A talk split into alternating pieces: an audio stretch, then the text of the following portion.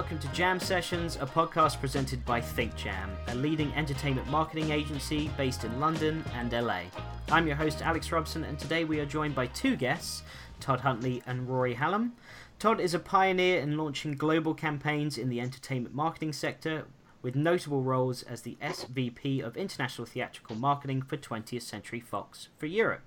Rory also leads an award winning team dedicated to delivering global campaigns for ThinkJam's clients and has worked with Todd for many years, including all of the EMEA markets for their digital and social needs. Welcome, Todd and Rory. It's nice to have you both on the show.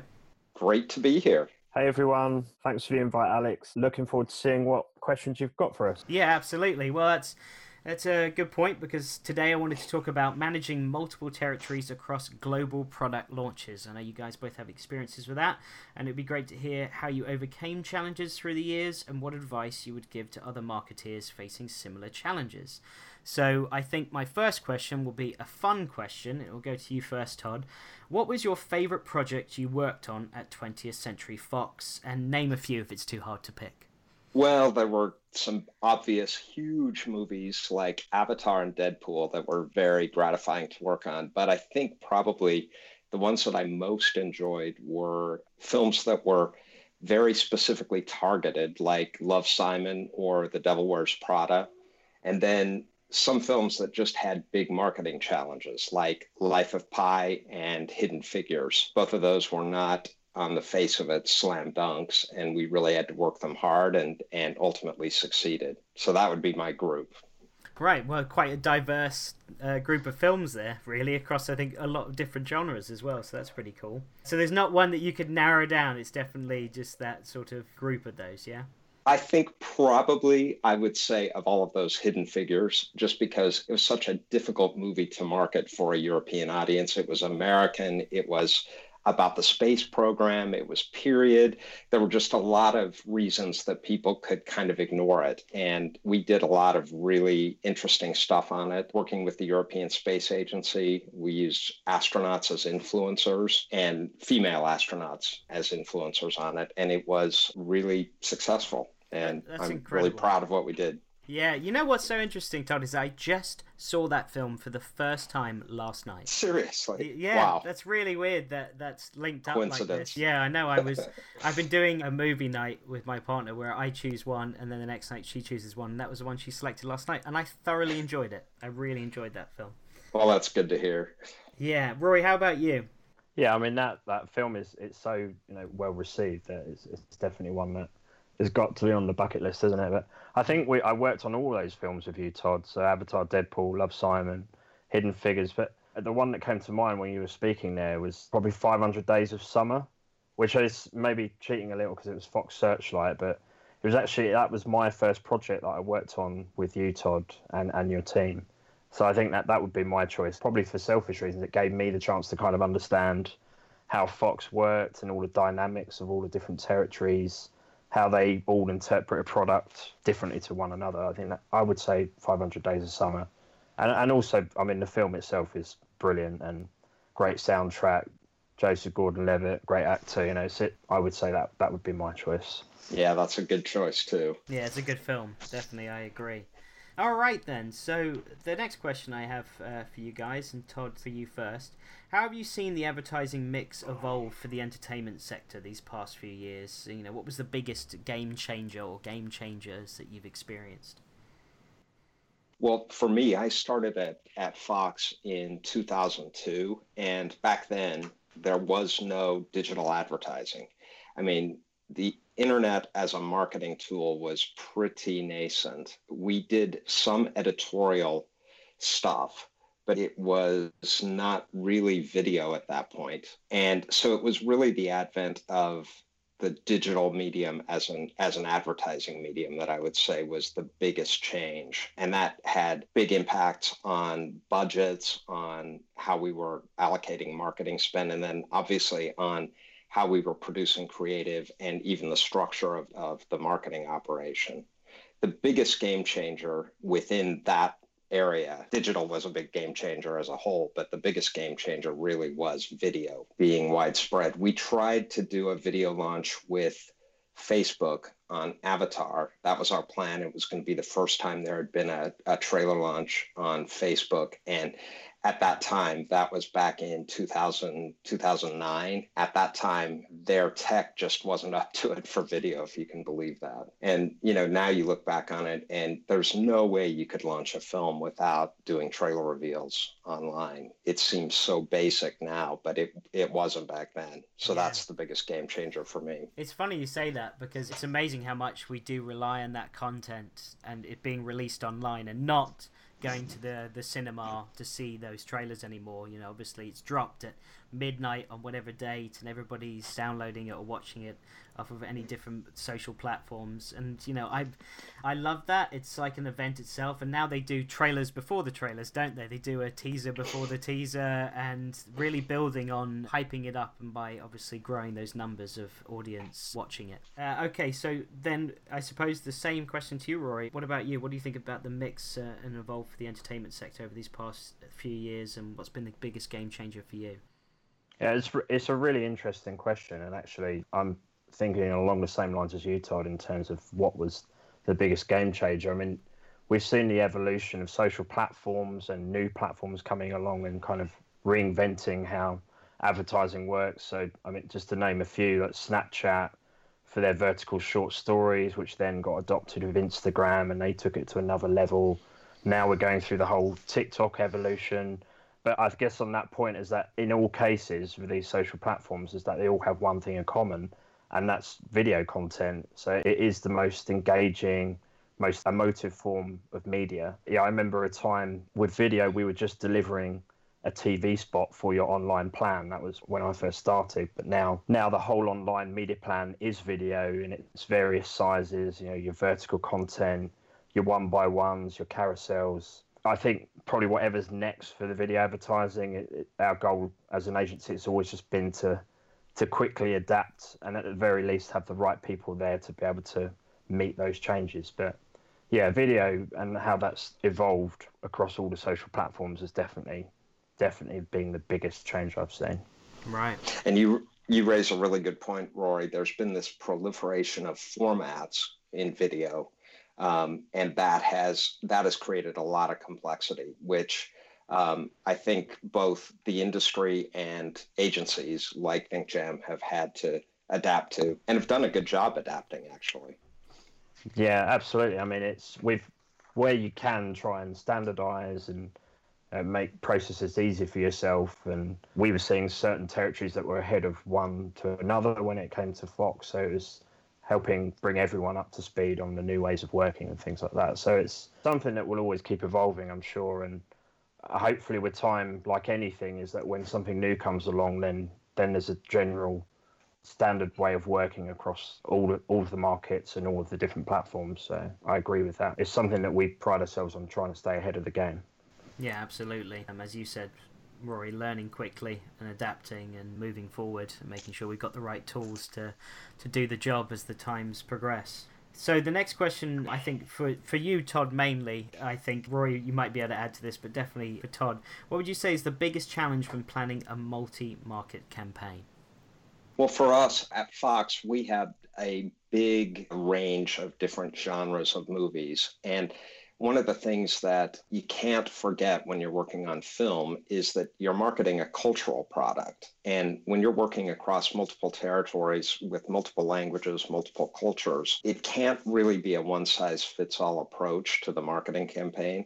You have to make sure that the way you're marketing an individual film in an individual market actually resonates with that local audience. So that led us to do quite a bit of adjustment on not so much on the overarching strategy, but on some of the executions. And so we would have a lot of different versions of marketing materials depending on the territory. At the same time, we needed everything to hang together strategically. So it was kind of this tightrope act of making sure that you were creating content that actually worked in a local territory for a local audience, but also it was within the overall strategic umbrella that the international team was working to. Right. Did you have trouble keeping your markets in line with strategy and brand look and feel?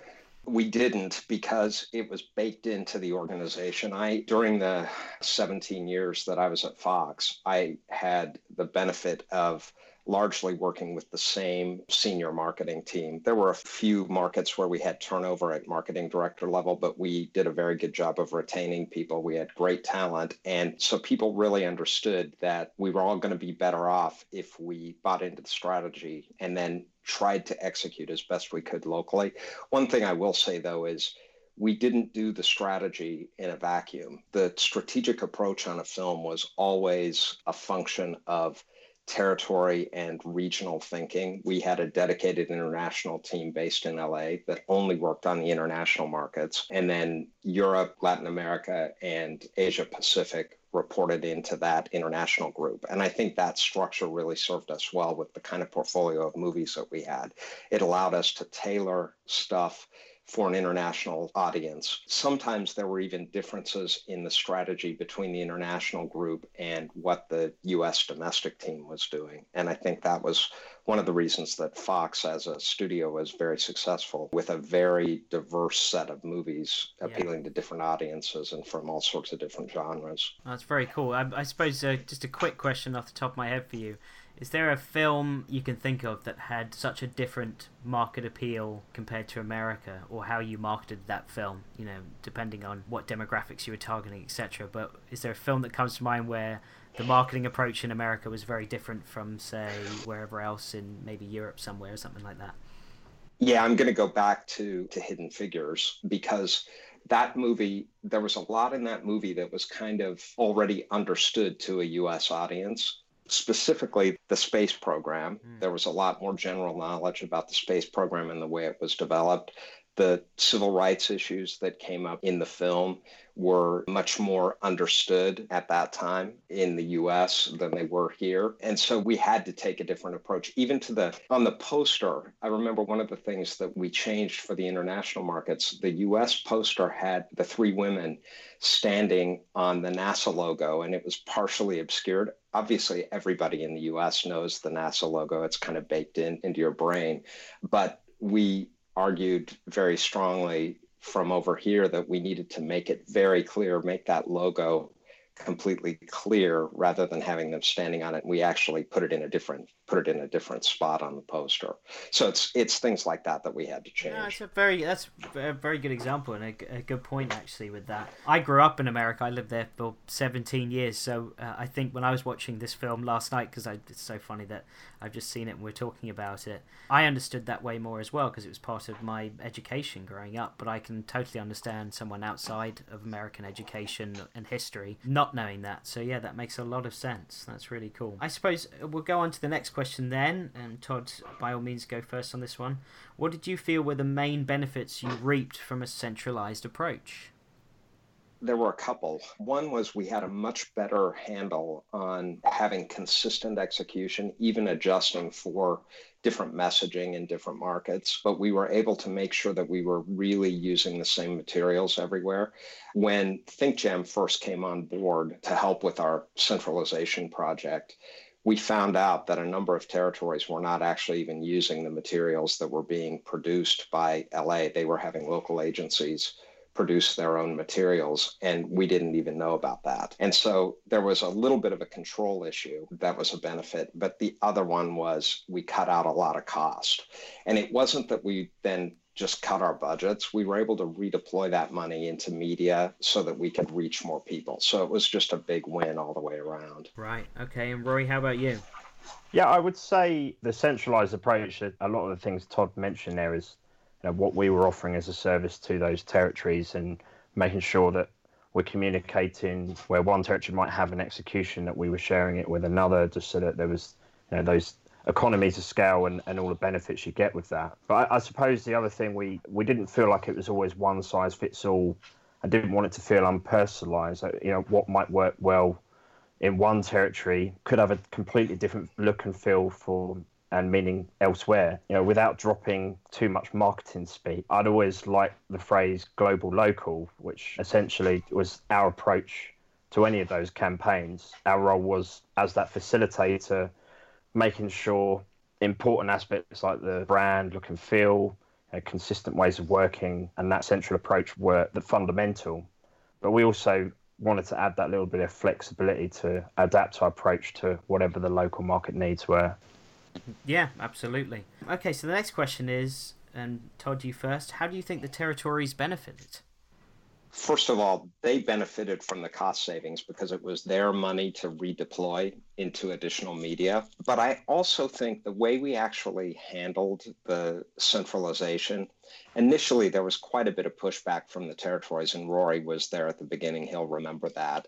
They saw it as um, taking away creative control. Pretty quickly, they realized that wasn't the case at all. They still had a lot of flexibility creatively. They were just briefing into ThinkJam or to the other agencies that we used for centralization projects.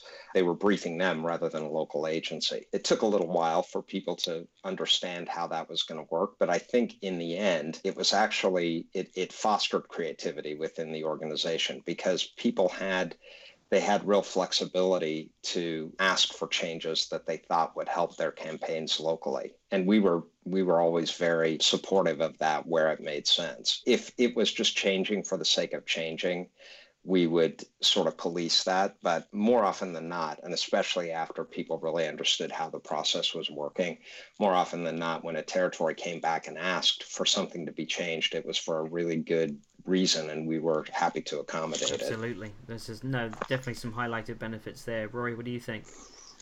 Yeah, everything Todd mentioned there were you know the, the challenges that we faced at first, and it's it's like anything. People don't like change, do they? And it wasn't really until they started to see the benefits of of our clear communication, open planning. So, if, for example, France were creating a really cool execution, sharing that knowledge with Germany or Austria, for example, you almost kind of brought them further along the process because they were probably thinking of similar ideas. But when you can go to them and say, well, we've already created something or it's in the works, it's just greater use of time and everyone, you know, can benefit from that sense. I mean, as I said, generally what we were sharing, we were sharing ideas, but also, yeah, in its simplest form, just sharing pieces of content across territories. So it just added to that greater flexibility that they could spend more time on creative ideas rather than having to do every execution from scratch.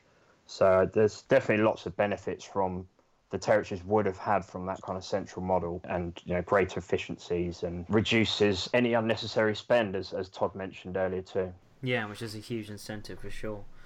Okay, and the next question I'll go once again Todd you first. What would you be focusing your market spend on in today's market?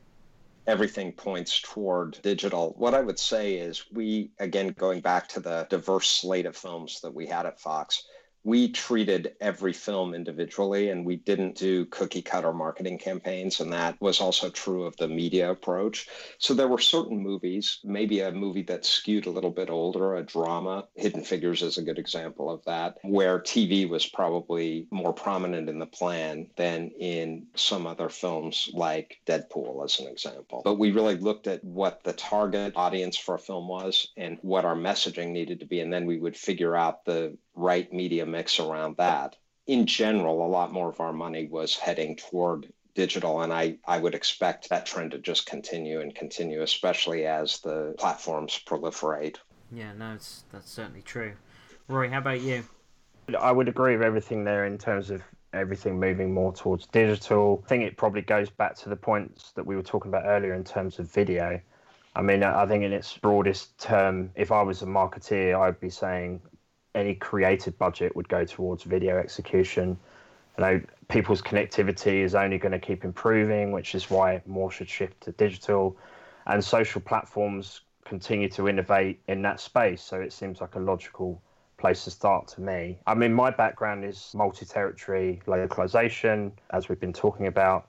So I suppose from the production side of things, that perspective, we've actually been investing a lot of time in technology at the moment to try and streamline that localization process. You know, it will make a better use of budget, we believe, and and all marketeers can shift more money to creative rather than focusing on things like localization.